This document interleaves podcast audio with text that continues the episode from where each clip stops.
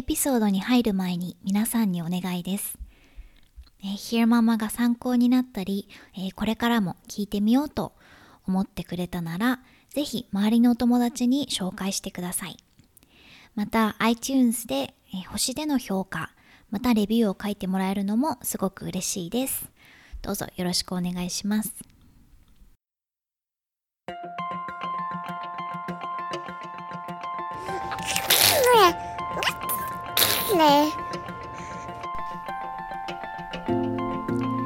育児子育てポッドキャスト Hear Mama ひよママへようこそ。9ヶ月の息子がいるライター三橋ゆかりがアメリカカリフォルニア州ロサンゼルスから海外の育児子育てにまつわる情報をお伝えする本音を大事にしたポッドキャストです。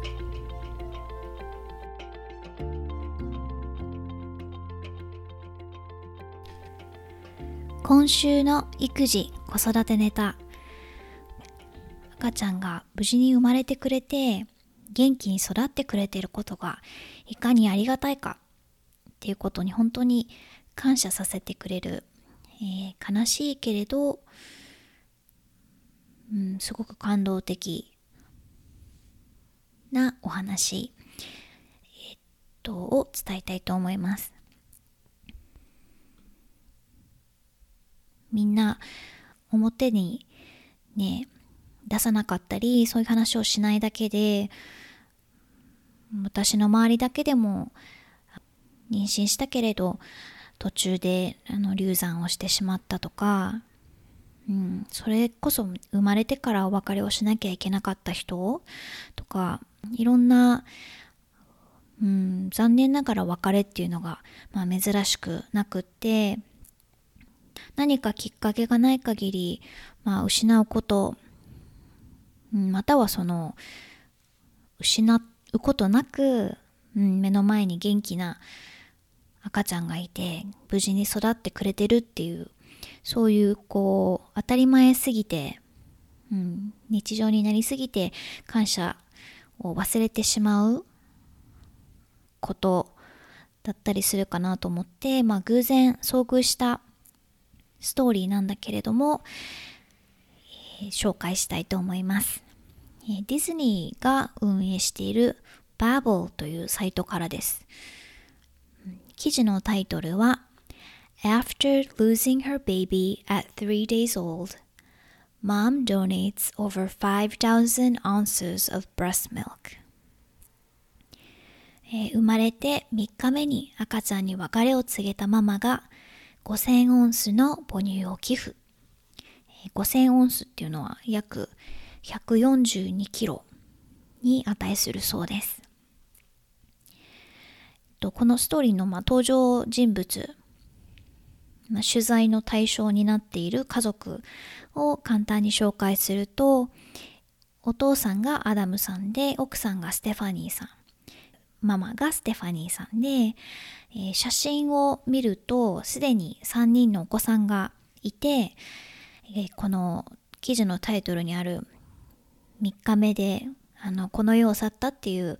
赤ちゃんは4人目のお子さんということになります。すでにマリオンという名前も決めていた赤ちゃんだったんだけれども20週目の超音波検診で赤ちゃんの肺と心臓に深刻な血管があることが判明した。ね、さらに、えー、生まれてから数日しか生きられないことも分かったと。えー、手術をするという選択肢もあるけれど、それを乗り越えられない可能性が高かった。えー、お医者さんには、え手術をしても生き延びる確率は一桁台だと言われたそうです。これはママのステファニーさんの言葉です。Some parents may have chosen surgery for their babies, and we don't judge them, the series tell Babel. There are no easy decisions in a scenario like this one. We felt the best thing for our baby and our family was to provide comfort care for her and let her pass when it was time for her to pass. We just couldn't imagine her taking her last breaths on an operating table or in a hospital and us not being there for her. 中には手術する道を選んだ両親もいるでしょう。でその決断はその決断で尊重しますと。こういうその最悪のシナリオにおいてはどんな意思決定も難しい。私たち家族、そして私たちの赤ちゃんのために一番良いことは、え赤ちゃんに安心できる、うん、ケアを施してあげて、えその時が来たら、え静かに行かせてあげることだと考えました。彼女がその最後の一息を、え手術台の上や病院で迎えることは想像できなかった。私たちがそばにいてあげたかった。えー、このマリオンちゃんは、えー、2017年の10月10日に生まれて、えー、その3日後に息を引き取ったそうです。All she knew was love, Adam says. It was a good life. えー、マリオンは、うん、愛だけを知って生きた人生だった。いい人生だったと。えー、ママのステファニーさん。Stephanie knew that she wanted to do something to honor her daughter's short time on earth and preserve her memories, but wasn't sure what. While she considered organ donation, the grieving mom was told her daughter was not a good candidate given her health issues. In addition, the Ceres were told that babies needed to be at least 12 pounds to donate organs, and Marion did not fit that criteria either. えー、ステファニーさんは、えー、マリオンのその短い人生に敬意を示し、えー、思い出を何らか、えー、形として残すために何かできないかと考えました。臓器提供も考えたけれども、え、そもそも健康ではないため、え、条件が合わず、また赤ちゃんの体重が12 pounds、え、約 5400g 以上でないとあのそもそも臓器提供の対象にならないということが分かってその道は断念したと。で思いついたのが搾乳して母乳を必要とする赤ちゃんに、えー、寄付することだったそうです。That began an incredible nine month journey of pumping and donating breast milk for babies in the NICU at St. Luke's Hospital in Kansas City as well as for other babies in need in the Surrey's local community. In total, Stephanie pumped over 5,000 ounces of breast milk. そこから9ヶ月間にわたる、えー、搾乳期が始まった。カンサスシティの病院の NICU, NICU は、えー、新生児集中治療室のこと。でそこにいる赤ちゃんに母乳を寄付したとまた、えー、家族が住んでいる地域のコミュニティにいる赤ちゃんにも母乳を寄付しました。最終的に5000オンスの母乳を寄付。約 142kg の母乳を、えー、寄付したそうです、えー、パのアダムさんの言葉。It gave us an outlet and I think allowed us to continue to feel connected to our baby girl even though she was no longer physically present with us. Stephanie talked a lot about feeling as though Marion were with her when she was pumping, and the times when I was up at 2 a.m. washing steam cleaning pump parts for her. I felt it too. 悲しさのやり場が見つかった感じだった。 マリオンが物理的にはもう存在しなくても彼女へのつながりを感じ続けることができた。搾乳している時、ステファニーはマリオンがまだ一緒にいるみたいとよく話してた。僕も朝の2時に搾乳機のパーツを洗っている時にマリオンの存在を感じることができた。In her short life, and even beyond, Marin really did make a difference in the lives of so many, and her story continues to touch the hearts of everyone who hears it. 結局、9ヶ月間の間搾乳をして母乳を寄付し続けたそうです。搾乳のスケジュールを考えて、まあ、要はおっぱいが出続けるように一定の頻度で搾乳をしなきゃいけなくて、えー、そのスケジュールを考えてあの外出することを諦めたり、うんと搾乳機を出先に持って行ってやったりとか決してあの簡単な道のりではなかったと。でも、えー、やってよかった。むしろ9ヶ月が経って、え母乳が出なくなった時に、えすごく悲しい思いをしたと。まるでもう一度マリオンを失うような気がしたというふうにあります。We have always viewed and continue to view Marion as a blessing to us and our family. Her brother and sisters talk about her all the time, draw pictures for her, and at times cry because they miss her. We all do. マリオンが生まれてきてくれたことは、これまでも、そしてこれからも夫婦、そして家族にとって、えー、何より幸せなこと。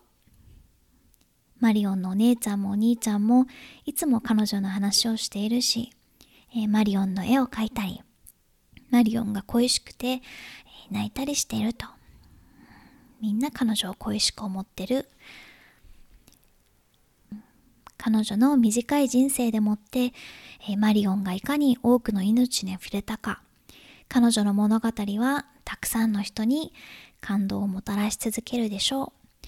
というふうに、えバブルの記事は、えー、められています。とても悲しい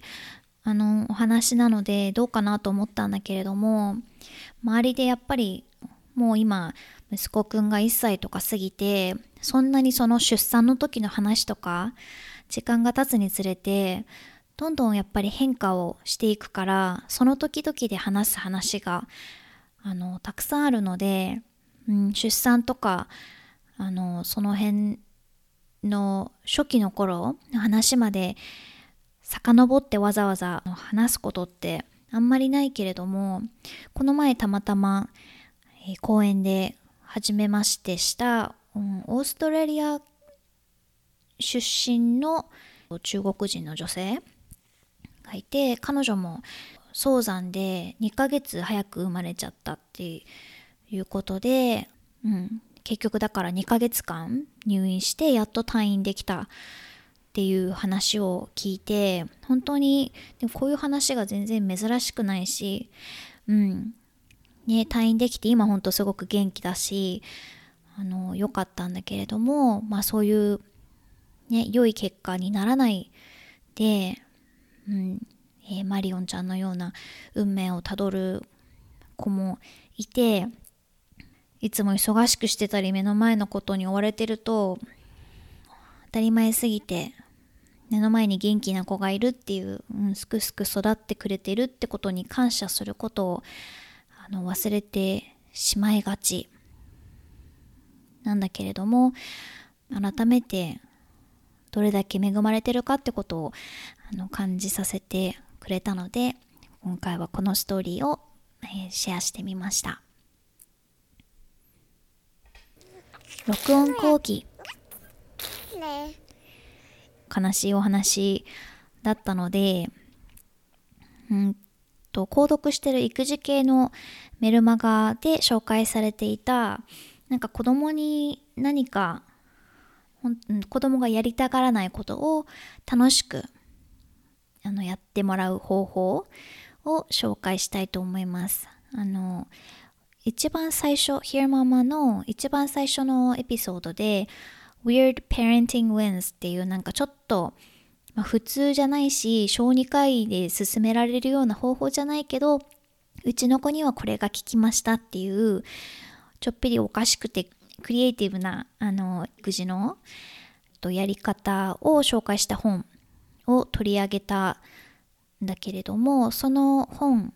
を書いた女性がやってるメルマガから紹介します。 My daughter's desk is absolutely overflowing with crap. Scraps of cut up paper, pencils with used up erasers, pencil sharpeners, glue, boxes of markers and crayons, random crayons that didn't make it back into the box, tape I bought her,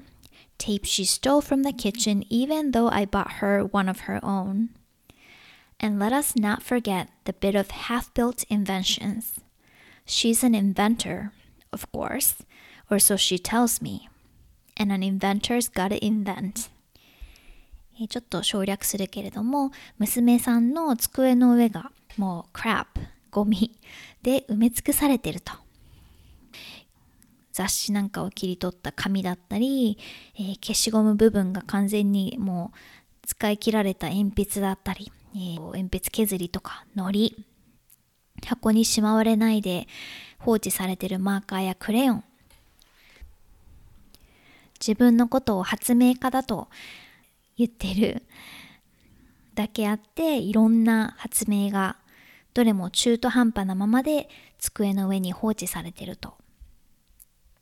The desk is in our dining room, just feet from where we eat every night. and the mess in that corner just drives me bonkers.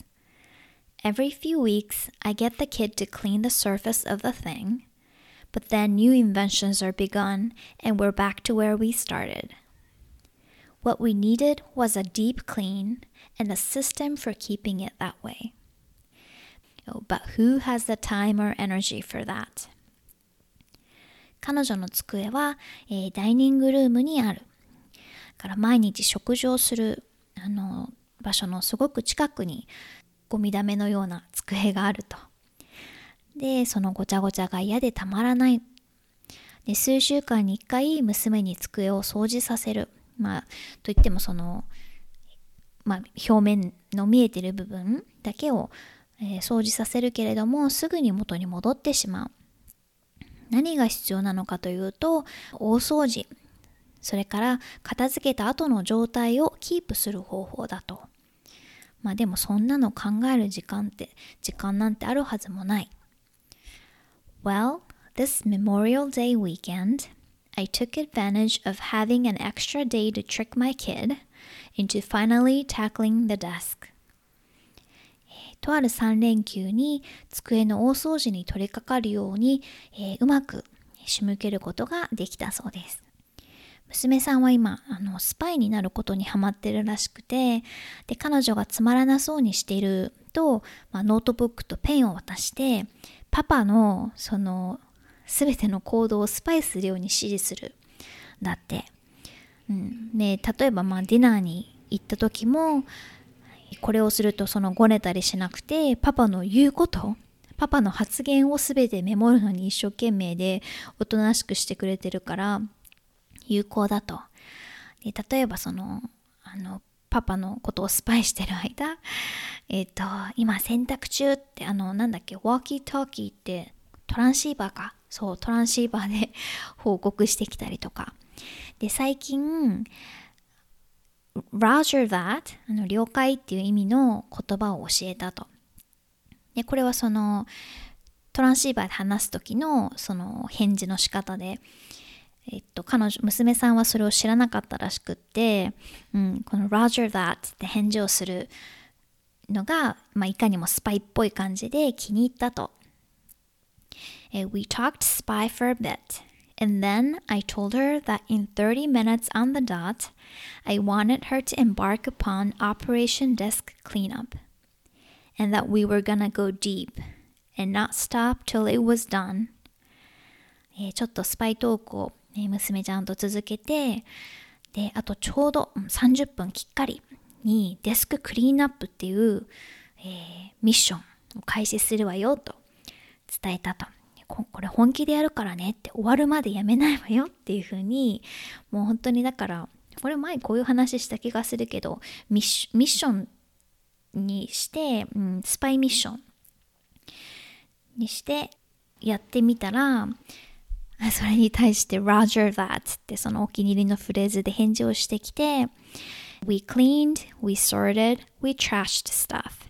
And best of all, there was no protesting, protesting from my spy inventor.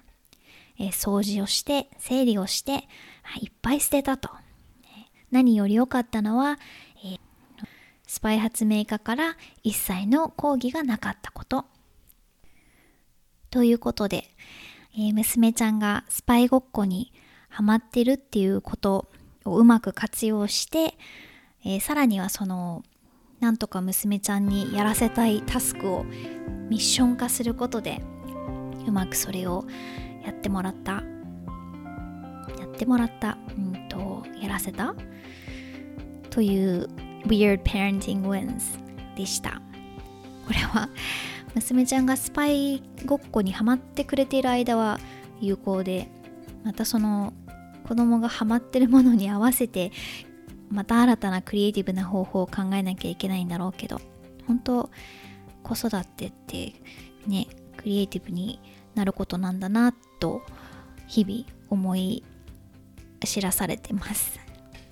今回も Hear Mama を聞いてくださってどうもありがとうございました。ではまた来週。